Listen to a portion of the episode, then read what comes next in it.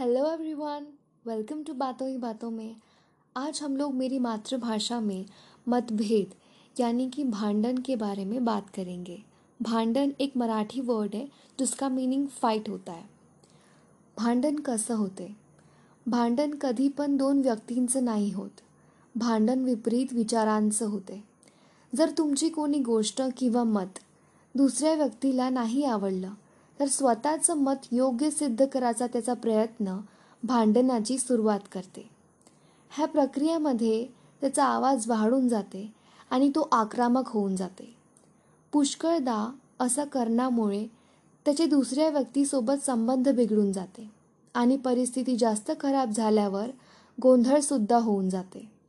हे सर्व टाळासाठी आपण अगोदर त्या व्यक्तीचा विचारामागचा दृष्टिकोन समजायचा प्रयास केला पाहिजे.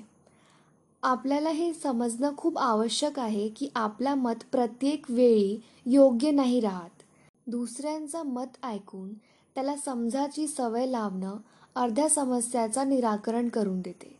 म्हणून कधी पण आपण धैर्य नाही सोडला पाहिजे. आणखी शांत राहून भांडण टाळलं पाहिजे.